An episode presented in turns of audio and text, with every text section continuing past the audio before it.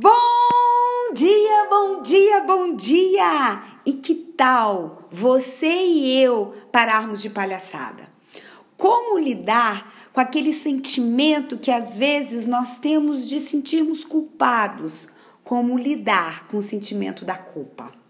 Busque todos os dias não diminuir os outros ou elevar-se.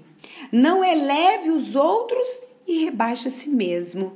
E nem iguale. Porque todos nós, tanto eu quanto você, colhemos o que plantamos. É a lei da ação e reação. Cuide da sua mente para você cuidar das suas atitudes e também do que irá receber.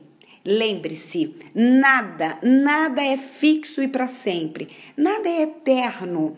Então, cuidado com o que você tem, cuide do que você já tem, cuide daquilo que você já construiu o que, que você tem feito com o que você já construiu. Pois a qualquer momento isso pode se perder. Sim, isso é real. Então eu te pergunto: você tem realmente apreciado com amor e respeito aquilo que você já construiu? Saiba ter dignidade pelo que você já conquistou.